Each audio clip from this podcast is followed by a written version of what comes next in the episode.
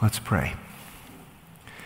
Father, thank you for something better to think about and the hope of heaven. And I pray, Lord, please write your words on our heart. And may we love being with you and reflecting on what you're looking forward to doing and reflecting on what you've already done. We put all things in your hands now and ask that you'll bless our time together. In Jesus' name, amen. We're in the midst of a series of sermons on education reformation. And this morning we're going to take on uh, some challenges. I want to encourage everybody to be sweet and humble. Uh, I've gotten a variety of text messages after the first service, and the last one said, You did not touch on my idol.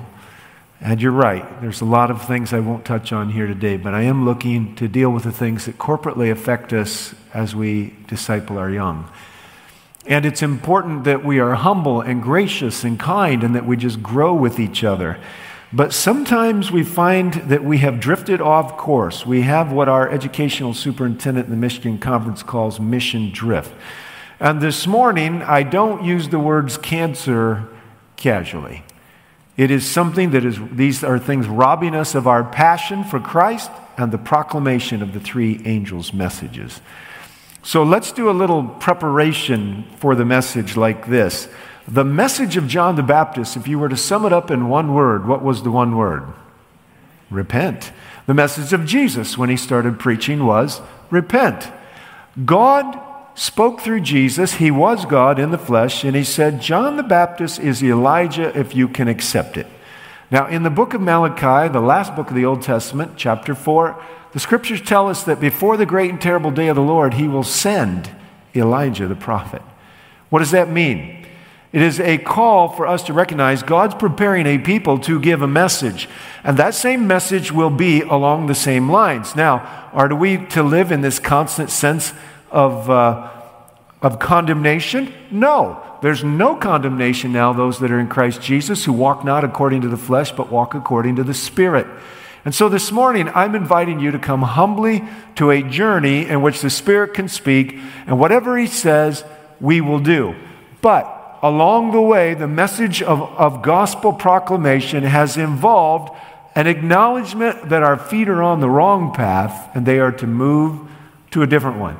Now, if you practice Seventh day Adventism as a somewhat preferred lifestyle, it's a ritual of your youth. You come here every Sabbath, that's about all you do. This message won't have a lot of relevance to you. I don't think that's many, but I am challenging you this morning to make sure that you are a true seeker on the path that is narrow and upward leading. Our goal is heaven, and today is a day to think about how we might need to adjust course. One more thing I'll say before we open the Bible, and that is this that when you go to a physician, you're praying that that physician will do a good job of diagnosing your problem and then a good job of prescribing a plan to remedy it.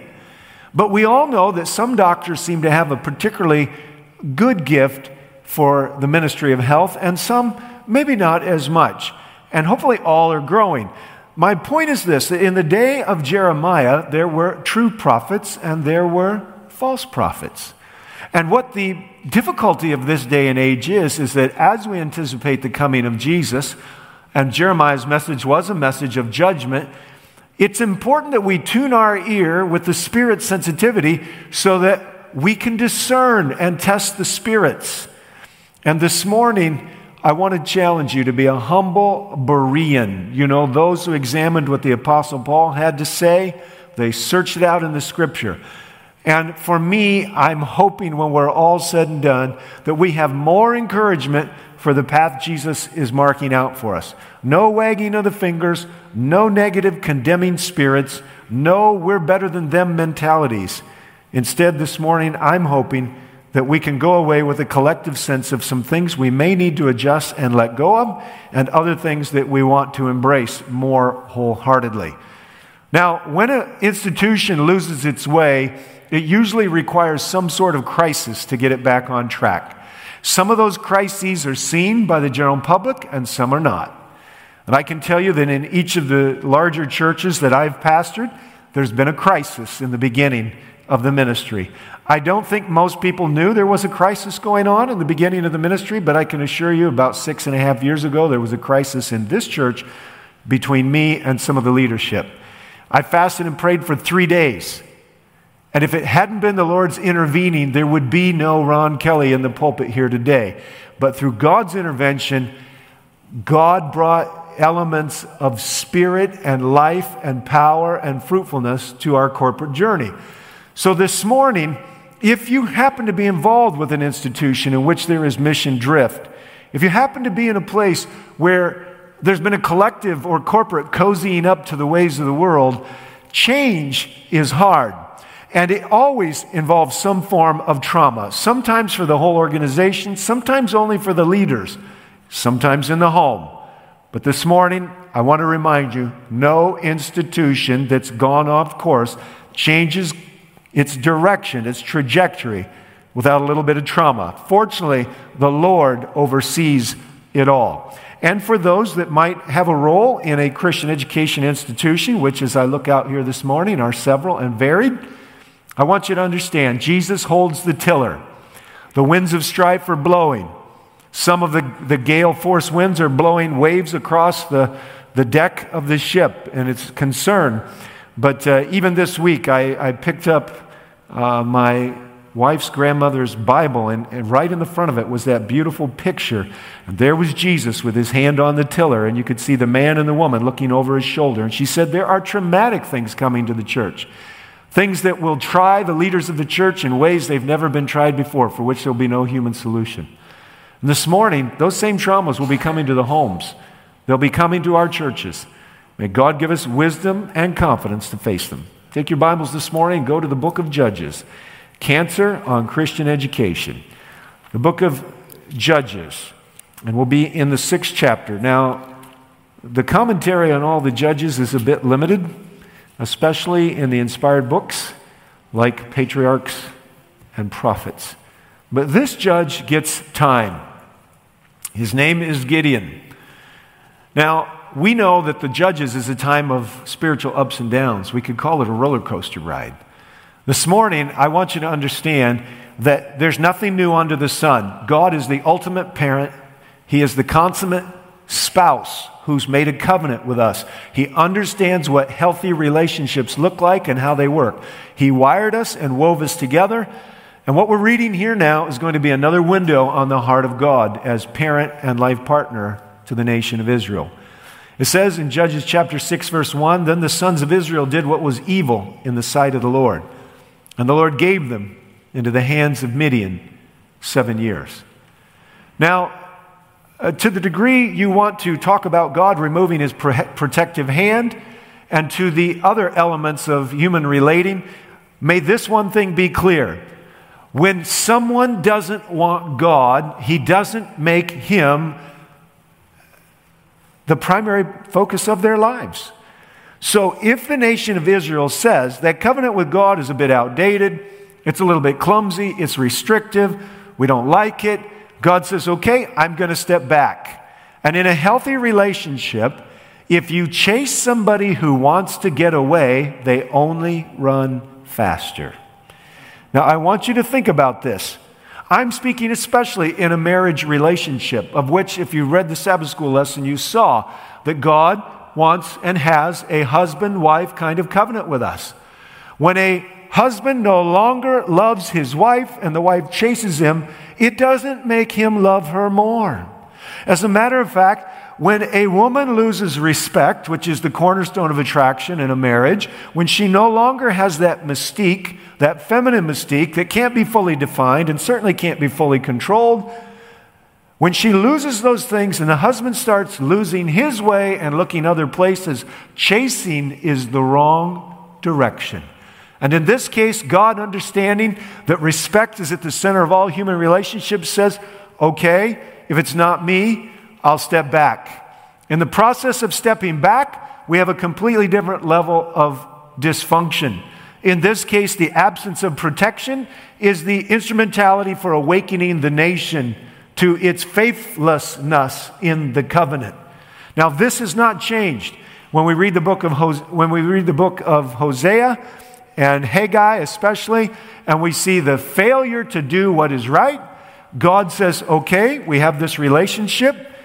We're not going to have a partnership of trust and respect anymore, so I'm going to step back. And as he steps back, we see the absence of prosperity, the absence of security. And that's what's happening here. The Midianites are coming up, and whenever the fruit's on the tree and the uh, fields are ripe with grain, they come in like a horde. They rob and they pillage. They take the animals, and it leaves the Israelites hiding out. Now, in verse 8, we see that God begins to wake them up. He wants the relationship to work.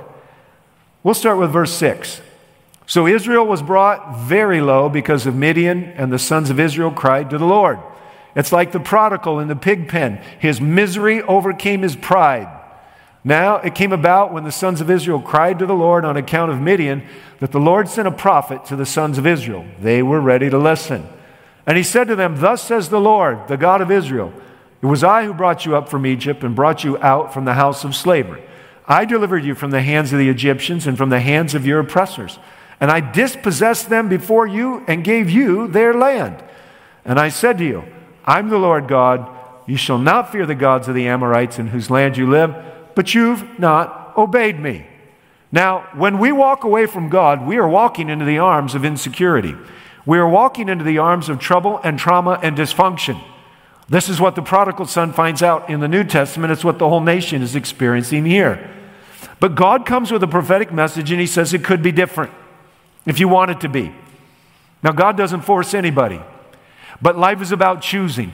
And so, whether it's a relationship with an adolescent child, I can remember some of one of my boys in particular would threaten me that he was going to enroll in the army or the Marines. And I said, That's your choice. If you choose to do that, that's up to you. If, uh, I had an intern once who worked in the Navy, and he said, Navy stands for never again volunteer yourself. and I understood that surrendering your liberty as an 18 year old to the Marines, while it is a noble task if you're called to do it, is certainly not a journey of more freedom out from underneath the pastoral parent that you have. And I left them with the freedom to choose. God values the freedom to choose, which is why apostasy is possible, and it's also how love can be born. And so here we are, the message has come, and now it's time for God to move on someone's heart for deliverance. Verse 11 Then the angel of the Lord came, and he sat under the oak that was in Ophrah, which belonged to Joash the Abiezrite, as his son Gideon was beating out wheat in the winepress in order to save it from the Midianites. The angel of the Lord appeared to him and said to him, The Lord is with you, O valiant warrior. Now, it's important for you to understand this was a distinguished family in Israel. Not that it was large and powerful, but all of Gideon's brothers were valiant fighters, and they had all been slain in the onslaught between the Amalekites, the Midianites, and those that came into the, into the land. All that's left of Joash's family is this man. And he's so desperate to hang on to a little food that instead of having the ox thresh out the grain, he's down in the wine press where nobody can see him doing it himself.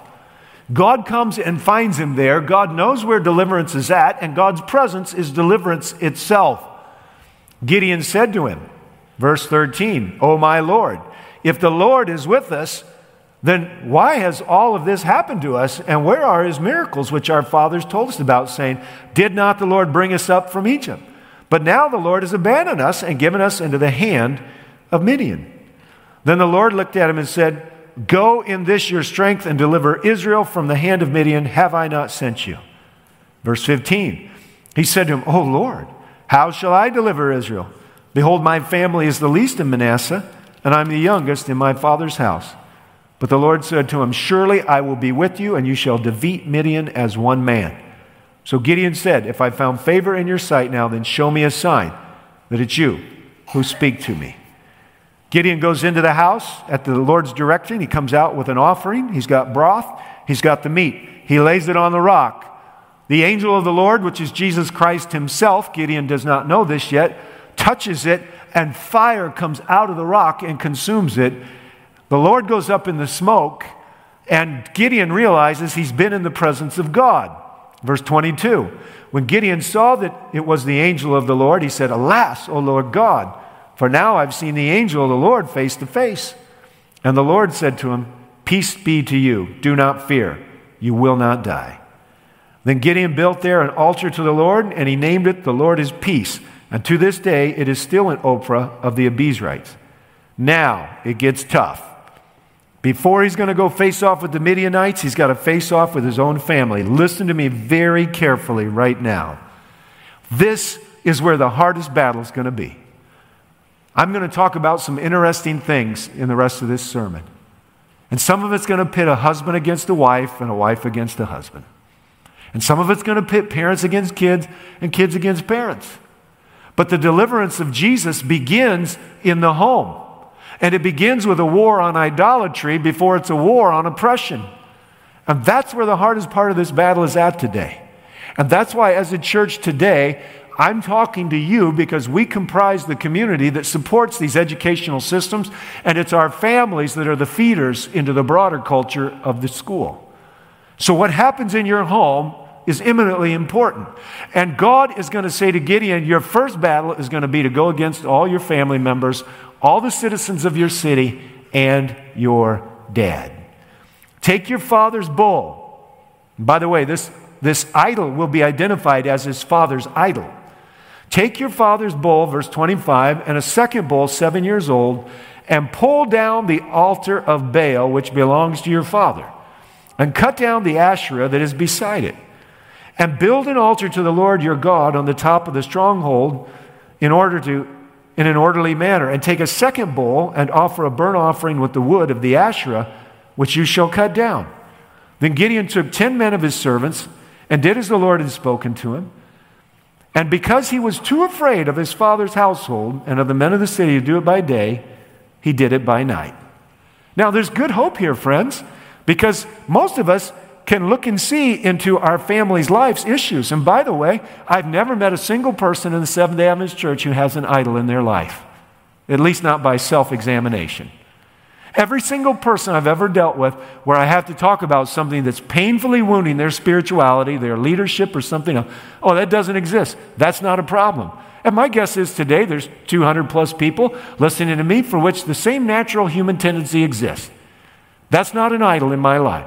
And I've walked up and down the stairways of the hotels in India, and I've driven by the temples in India, and I've looked up at the huge monkey god, bigger than our Statue of Liberty, carved out of stone on the plains of southeast India, where there are visible idols and where people tattoo the numbers of their Hindu god on their forearms. I've been to these places.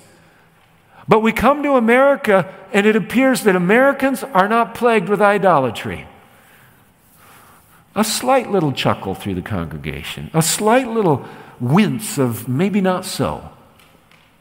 So while you're not erecting typically in your homes the high places, I'd like to suggest this morning that the biggest challenges coming out of this message aren't going to be between the church and the educational system. They're going to be between family members who take their well being uh, and encouragement from each other under a household roof in which the culture of the world has found its way into the culture of their heart and their home and their habits. I want you to think about this.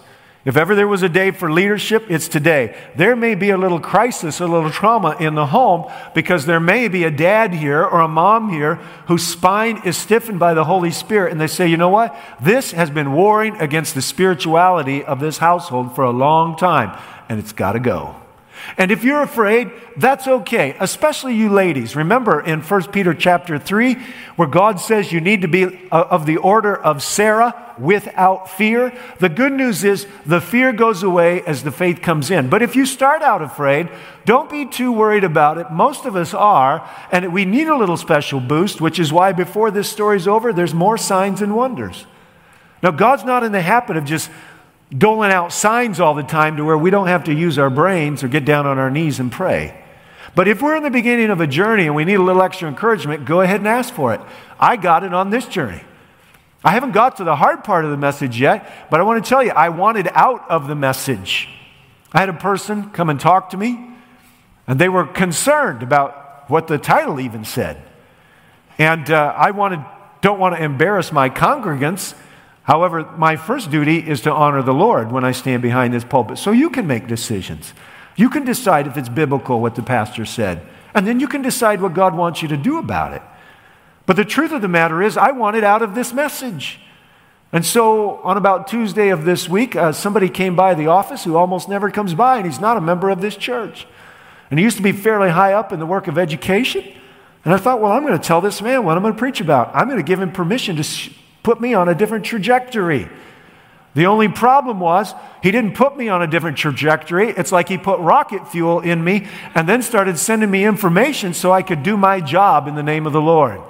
And not only that, he connected me to another person that had been high up in the work of education. And then the next day, I'm in my office going through my piles of stuff, and I come across a paper by the deceased late Dr. K, who was one of our interim principals and a spiritual educator in our community in more than one place. And it's on the very subject matter that I have to preach on. It's like, what are the odds? They aren't odds, they're divine prompts. And that's why this morning we're going down this road. You know, it'd be nice the last Sabbath or two before I go off to camp meeting to end on a gentler subject, on a not so challenging subject. But God says no. And when you need that kind of encouragement, God will give it to you. The fact of the matter is, he was afraid, but he did it anyway. And on the backside of it, it was turning out like he thought on the front. Verse 28. When the men of the city arose early in the morning, behold, the altar of Baal was torn down and the Asherah which was beside it was cut down. And the second bowl was offered on the altar which had been built. And they said to one another, Who did this thing? And when they searched it out and they inquired, they said, Gideon, the son of Joash, did this thing. Now, I want you to imagine your son has pulled over the altar of Baal with your ox. And by the way, the Bible says, with the strength of an ox comes much increase. It's the Old Testament John Deere tractor. And imagine that one of those John Deere tractors has been disassembled and set ready to burn. And the primary focal point of the community is now laying on its face, and the Asherah pole behind it is the wood underneath the bonfire that's ready to be set. It wasn't just that it went bad, it went much worse than Gideon thought because it wasn't just that he upset the community, he upset them to the point of murder. Bring out your son, verse 30, they said to Joash. For he's torn down the altar of Baal, and indeed he's cut down the Asherah which was beside it. Now, this is an amazing moment in verse 31. And what a wonderful thing that a, a younger person could stiffen the backbone of an older person. That's exactly what happened. That's why Paul will write to Timothy and he said, Let no one despise you, but be an example in speech and in conduct and all of these other things. Joash stiffens up and he says, All that stood against him, verse 31, will you contend for Baal or will you deliver him? Whoever will plead for him shall be put to death by morning. If he's a God, let him contend for himself because someone's torn down his altar. The integrity of one son creates integrity in the heart of the dad. And something good is starting to happen here a man that was letting the community go the wrong way, has a son who has a divine encounter after a prophet gives a divine message. And this one son stiffens the backbone of the dad who put these values in him, but had drifted from them. And this man says, He's not going to die, but any of you that lay a hand on him, you can die. He's done the right thing. It's not written in the scripture quite like that, but that's exactly what's going on. It just takes one person it could be a husband, it could be a wife, it could be a son, it could be a daughter. But when God directs somebody to do something and they're sure they're not acting in spiritual pomp and circumstance, but they're actually acting in the humility to be confident and obey, God will continue to do good things. And that's exactly what happens. God is the one behind the pulling down of the altar. Now, I'm convinced this morning that the altars to Baal that I'm about to lean on and that I'm asking you to lean on with me are altars that need to be pulled down. And I don't use the word cancer carelessly. Members of my family have been afflicted with it and delivered from it. Praise the Lord. But I'm about to give you the chance to move with Gideon to prepare for deliverance. Our schools and our churches are dying. This is the fact. It's not just that they're not doing so well. No, it is a generational downtrend. And when I put the statistics on the screen, it can't be denied. It's not a decreased birth rate over the last 30 years because the birth rate hasn't hardly budged in the last 30 years. That decrease in birth rate was in the 60s and the 50s. We're now living with a birth rate of about 1.9. And that's been pretty constant, relatively so, with a little deviation for the last 30 years. Slight uptick, actually in the last few years. We're not just dealing with strategic issues and problems, we're dealing with the fact that the Lord has said, I'm drawing back a little bit. My glory, I'm not giving away for the corruption that's involved in some of these things. Strong words, yes. So, what's the first idol that I want to hook the bowls to and pull down? The first one is for all of us. I'm going to call it adolescent Adventism. Not a very, it's a good alliteration and it's a very poor very poor phrase. Adolescent Adventism.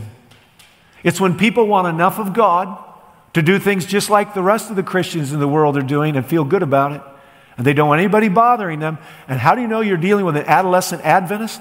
Talk to them, and if they have a big explosion or they get mad enough at you to not want to talk to you anymore, you're probably dealing with an adolescent Adventist. Now, I'm not saying that other maturational development might not be a problem there. It could be relational. Could be that the relationship is just raw.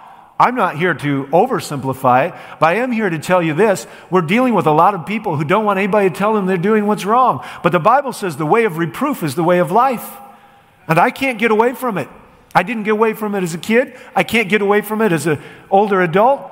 And if I do get away from it, the prophetic voice is gone, and there's no clear clarion call as to where the path of life, which is the path of blessing, exists. My job is too difficult to me to walk outside of that covering, that covenant covering of protection that God wants to give me. The Bible says, when I was a child, I thought as a child. But when I became a man, I put away childish things. That's right out of the love chapter, 1 Corinthians 13. But we're living in a society that actually encourages people to remain adolescent. Focus on pleasure, focus on convenience, Focus on opportunity. Duty, responsibility, those things, oh, they're not to be talked about. Guilt, shame, those are out of bounds. But the fact of the matter is, those are spiritual symptoms of spiritual disease. And when they come to bear, it's only the fool that says, it ain't so. Yes, adolescent Adventism may be the greatest blight on all that we're doing. It's time for us to recognize that Christ is calling us into a relationship that's not particularly convenient, but it's beautiful and joyful, even though sometimes it's a bit hard. The second altar that I want to pull down this morning is child centered parenting. This has been operative for a long time. It's self centered homes raising self centered children. You get a few generations of that going on, and pretty soon the church, which was so robust to go to all the world in about three generations, can barely keep its own doors open. Something is majorly wrong.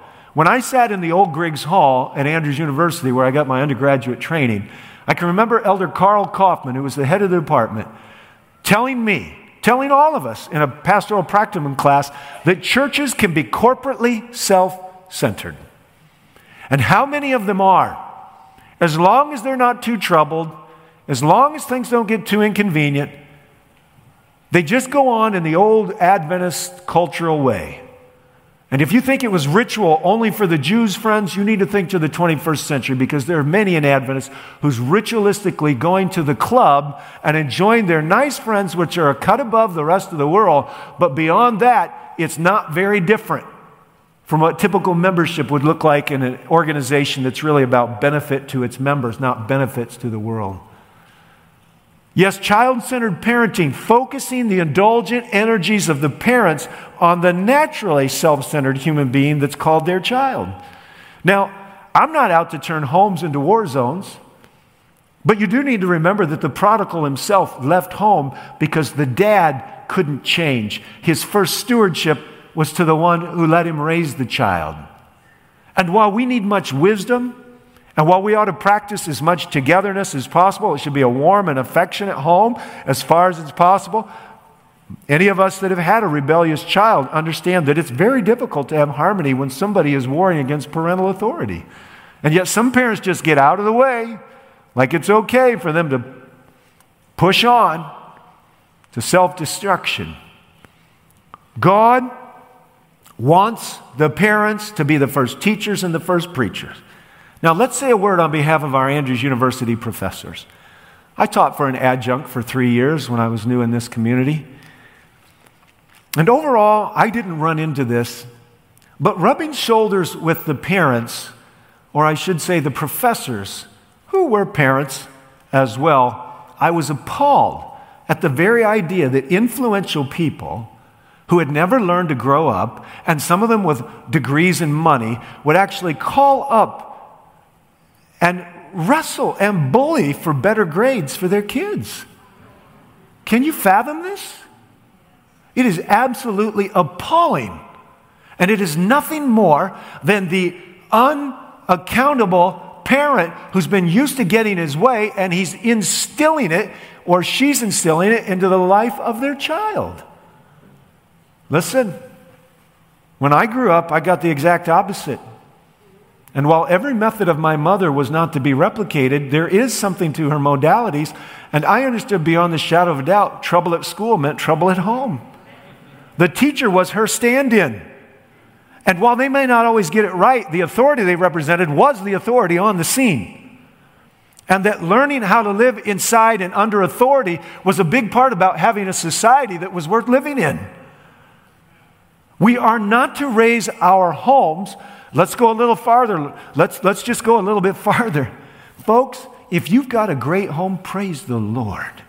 Every advantage you have is to be shared. So, in some measure, sharing that great home with the larger church community, in which some of the homes aren't so great, is a part of your duty. And to the degree that you protect it, is to the degree that you engage. But a home can be just as self centered as an individual, and it's even worse when it is. Listen, when there's a work bee at the church, don't say I can't go because it would separate me from my children. Bring your children and show them how to serve the Lord. Do the kinds of things that actually make the larger family not at war with the nuclear home family. I'm going to go to another idol I want to pull down. It is the absence of gospel identity on our campuses. Now, we just spent eight days dealing with a a subject matter of social and sexual interrelating in regards to moral purity. It was called You Matter, You Love, You're Loved, You Belong. I don't know what it might be. And of course, this tends to project itself farther into the upper levels of Adventist education. But I do want to tell you that in this union and around this division, there are schools taking money from the government at academy level and even elementary level and of course at a collegiate level, which com- compromises their ability to have a gospel identity. Now, the idea that coming out ministries is not warmly welcomed on our college campuses stymies me beyond all understanding. And if it hadn't been for a mishap at one of our colleges earlier this spring, they probably would not, as of yet, been involved. But a mistake was made on one of our campuses this spring, college campus. And because that mistake was made, a rapid PR response, which was wise to do, was enacted that allowed one member of Coming Out Ministries to be on the campus as well. Now, listen, we are not in a position where we need the government's money if it means compromising God's cause. And we need to be kind and we need to be loving. But the circle of accountability and communication between the rank and file that supports this whole system seems to have some element of chasm or break in it. And it's exceptionally important that the identity of Seventh day Adventist values, the centrality of the cross, the call to holiness, all of these things are embedded, woven through the fabric of all that our teachers are and all that they communicate. And we cannot be in a position where somehow we are over a barrel in regards to the essence of who God is. This is central to who we are. Let's go for another one critical race theory. The problem with critical race theory is that it is a social Darwinism. What do I mean by that? What I mean is, it is an evolutionary way of looking at social structure that automatically makes the discussion between who has power and who is oppressing and who doesn't. Now, authority and power is a stewardship given by God, and it is a sacred trust. And the failure of exercising it properly is a blight on the name of God and our institutions. And plenty of mistakes have been made.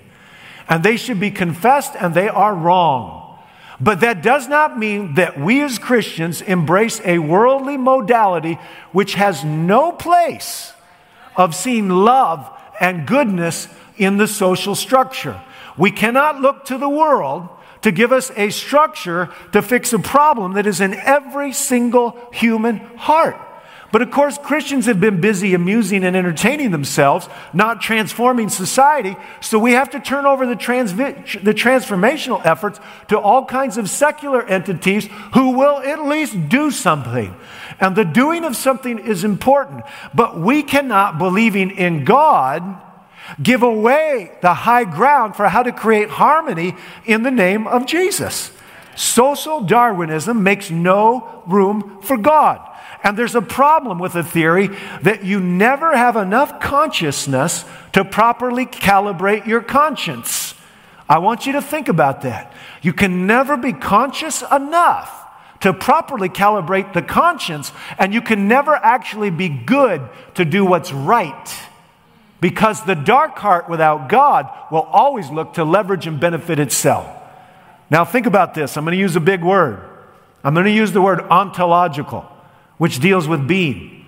This is an ontological, a theological, and an illogical starting point for a Christian.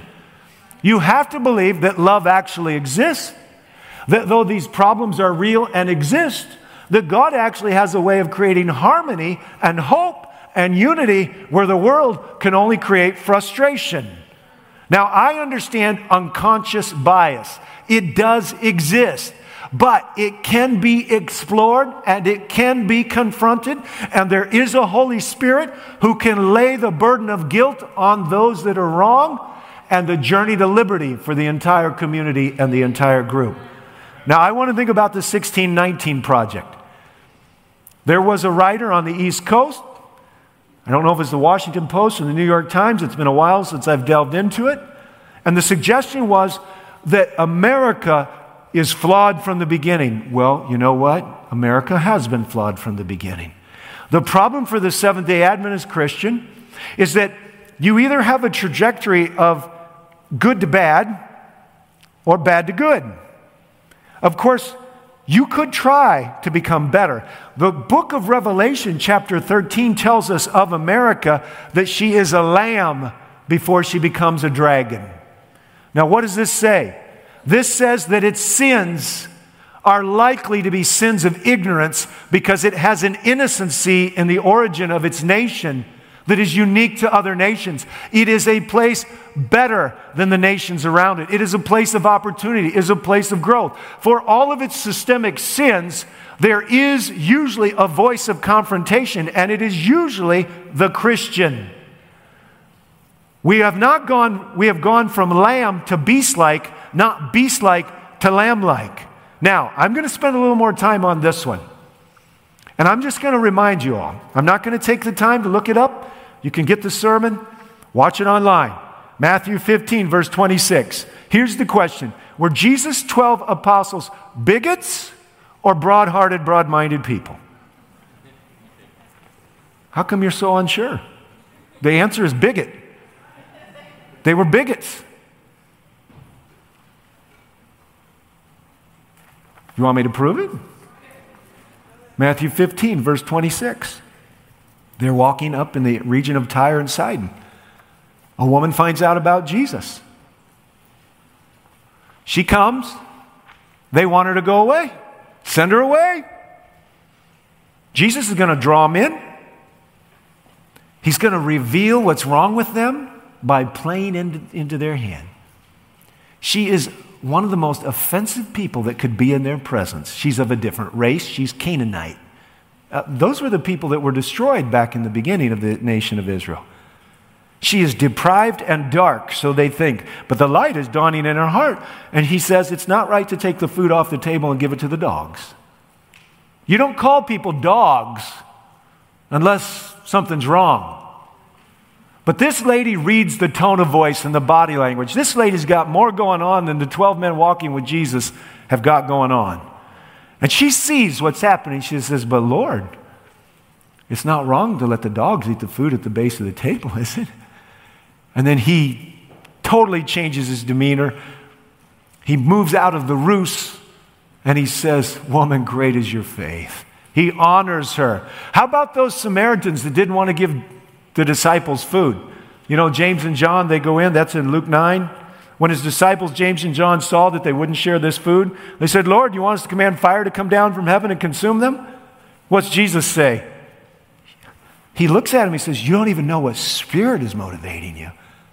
And he moves on. How about the Greeks in Acts chapter 6 that weren't getting as much bread, allegedly, as everybody else? You see, the church has always had the challenge that everybody else has, and that's learning how to make it work right for the honor and the unity and the oneness of all men and all women of all races.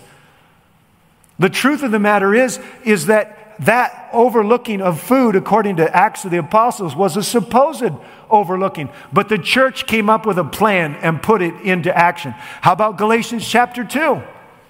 Peter, he doesn't want to deal with those Gentiles, but he's converted. He even goes to Cornelius' house. But a little later on in his life, he's up in Antioch, which is becoming the new head of operations for Christianity, and he hears that the leaders from the Jewish church are coming, and he quits sitting with the Gentiles. What's Peter do? The Bible's very clear. One of the most uncomfortable church services you've ever been at. Because Paul gets up in the middle of the church service and he says, Why are you Judaizing?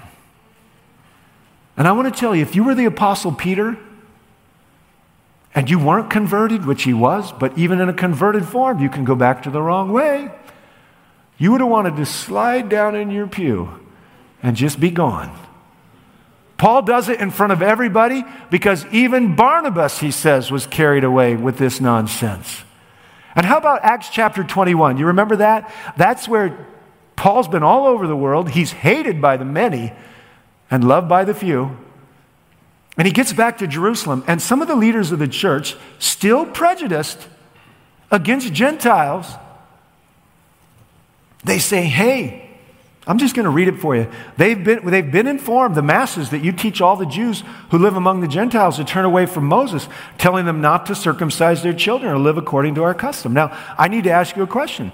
Was Paul teaching them not to circumcise their children? Yes or no? Hmm, you sound mixed. The answer is yes. Why? Because circumcision means nothing anymore. It was a bodily rite of passage looking forward to the progenitor, the descendant of Abraham and of David. The descendant is already come. It spiritually has no meaning anymore. And Paul is actually teaching these things.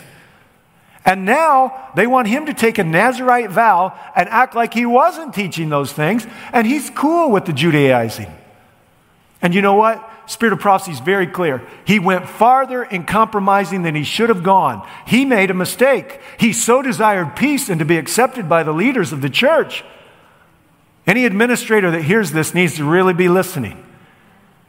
People want to be accepted by the leaders, that he does it. And when he gets inside the temple, they see him. And they accuse him of bringing Gentiles inside the temple court. It's systemized prejudice and bigotry. What would be wrong with a Gentile coming inside the court? Nothing, except that the Jews had systematized it, and the apostles were not above and beyond it, and neither were the spirit filled leaders of the church, at least at one point in time, spirit filled. Yes, I'm here to tell you the world's way of solving the problem of differences in appearance and culture will not work, but God's way will. And it is love and dialogue and honesty and humility and sometimes apology, but we cannot embrace the world's secular, supposed gospel, which continues to paint with broad strokes and make some people guilty who are actually trying to effect change. And it's not okay.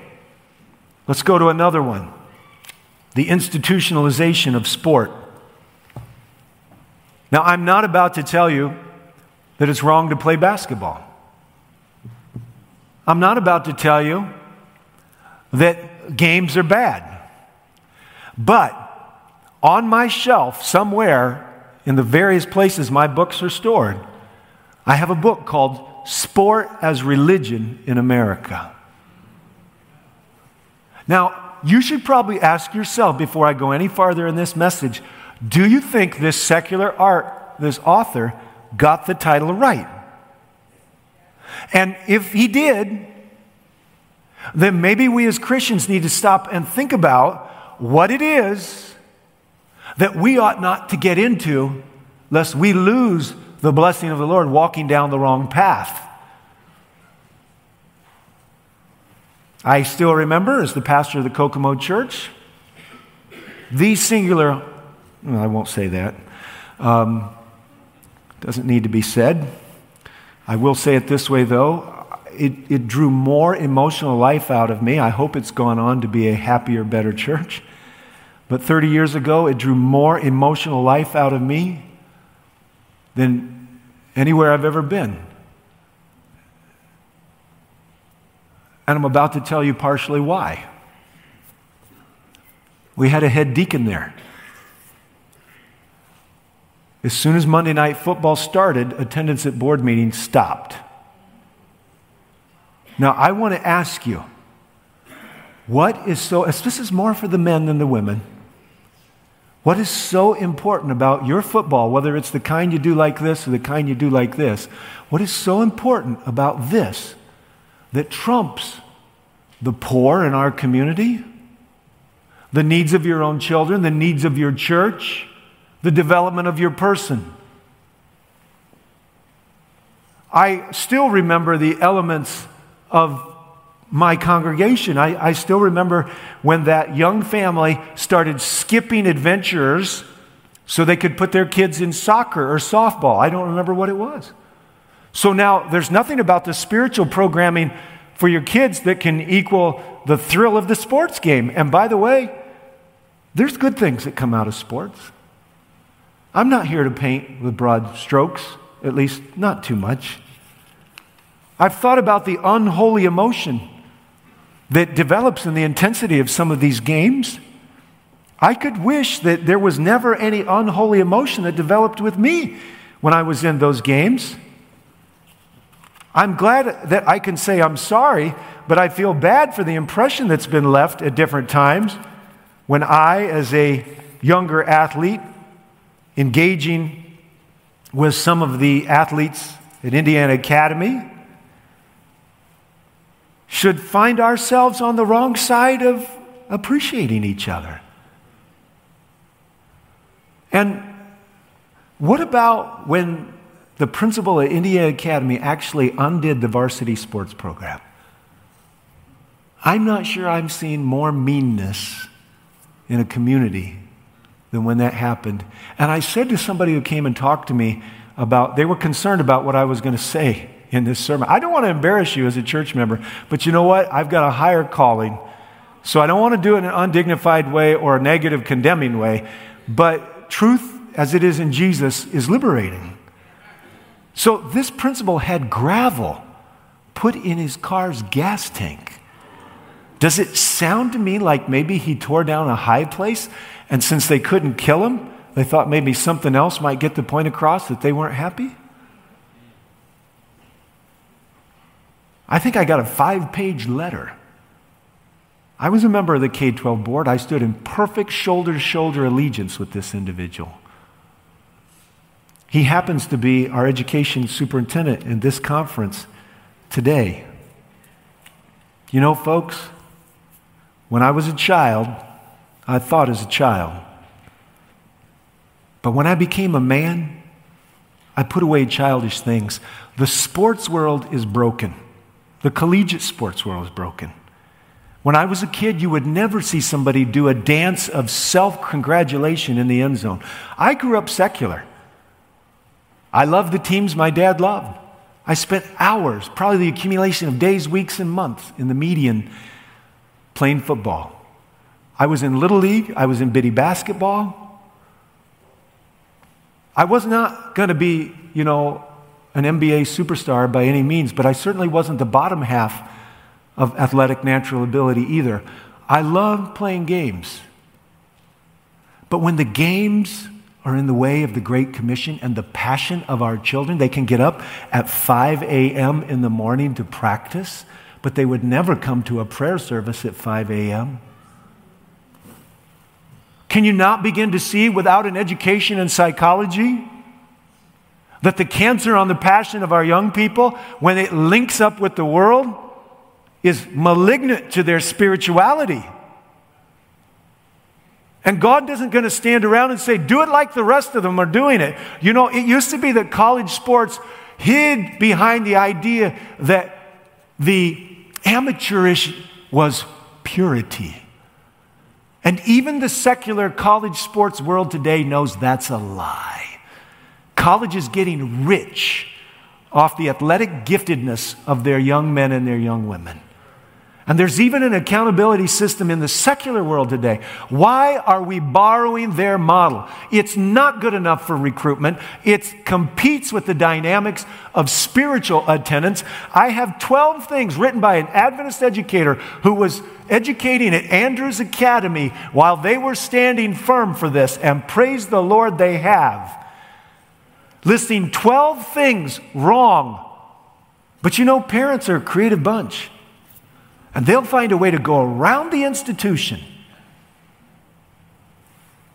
Could we have some moms and dads that actually read the Bible principally, pray powerfully, and read the spirit of prophecy? And could we not see that the end goal is heaven and that the world is in love with this and probably it has the ability to capture the passions of our kids too?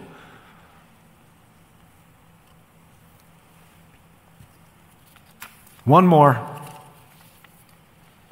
and that is the social studies of generationalism. Back in 1928, a man by the name of Karl Mannheim wrote a book called The Problem with Generations. It's a fairly new study. Probably most of you sitting here know where you're at. I mean, are you the silent generation? Are you the greatest generation? Are you a boomer? Are you a millennial? Are you an X or a Y? Probably most of you know this. Why is it a problem? Because it appears as Seventh day Adventists that we don't understand the word disambiguation. Disambiguation. You see, to make generational sociology work, you've got to paint with broad strokes. So some broad strokes are really unbecoming, like all Gen Xers are, you know, I don't know, I won't even say it. You can get online and watch parodies of the different generations. And of course, most of the parodies start with the boomers on down. But when you disambiguate data, you actually take the broad strokes away.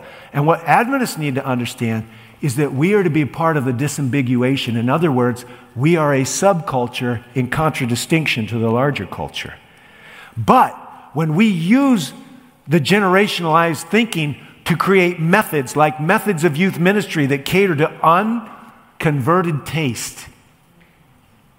When we develop secular methods of ministry that link on the unconverted levels, we are taking the data and using it to the destruction of our own kid's soul because the data is now working to legitimate desires in the carnal heart with which we think we're going to build a bridge and somewhere along the line, the appetites are just miraculously going to change. But they don't, not usually. One lady wrote, Since I'm a Gen Xer born in 1977, the conventional wisdom is that I'm supposed to be adaptable, independent, productive, and have good work life balance. Reading those characteristics feels like browsing a horoscope.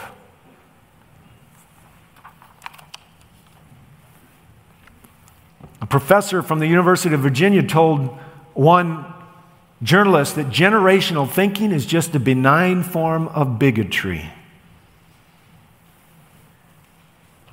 Folks, we've tried the version of Seventh day Adventist Youth Ministry that shows movies and tells them it doesn't matter how you dress and it doesn't matter what you listen to and what you watch. We've done that method. We've been doing it for two generations. I had a ninth quarter emphasis in youth ministry when I graduated from the seminary back in 1991.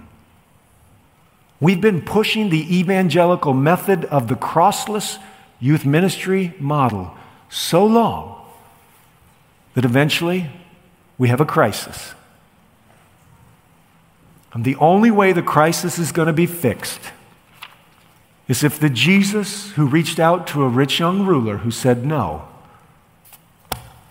can keep reaching out to young people saying, I shed my blood for you. Would you follow me? It doesn't matter what society is trying to turn them into.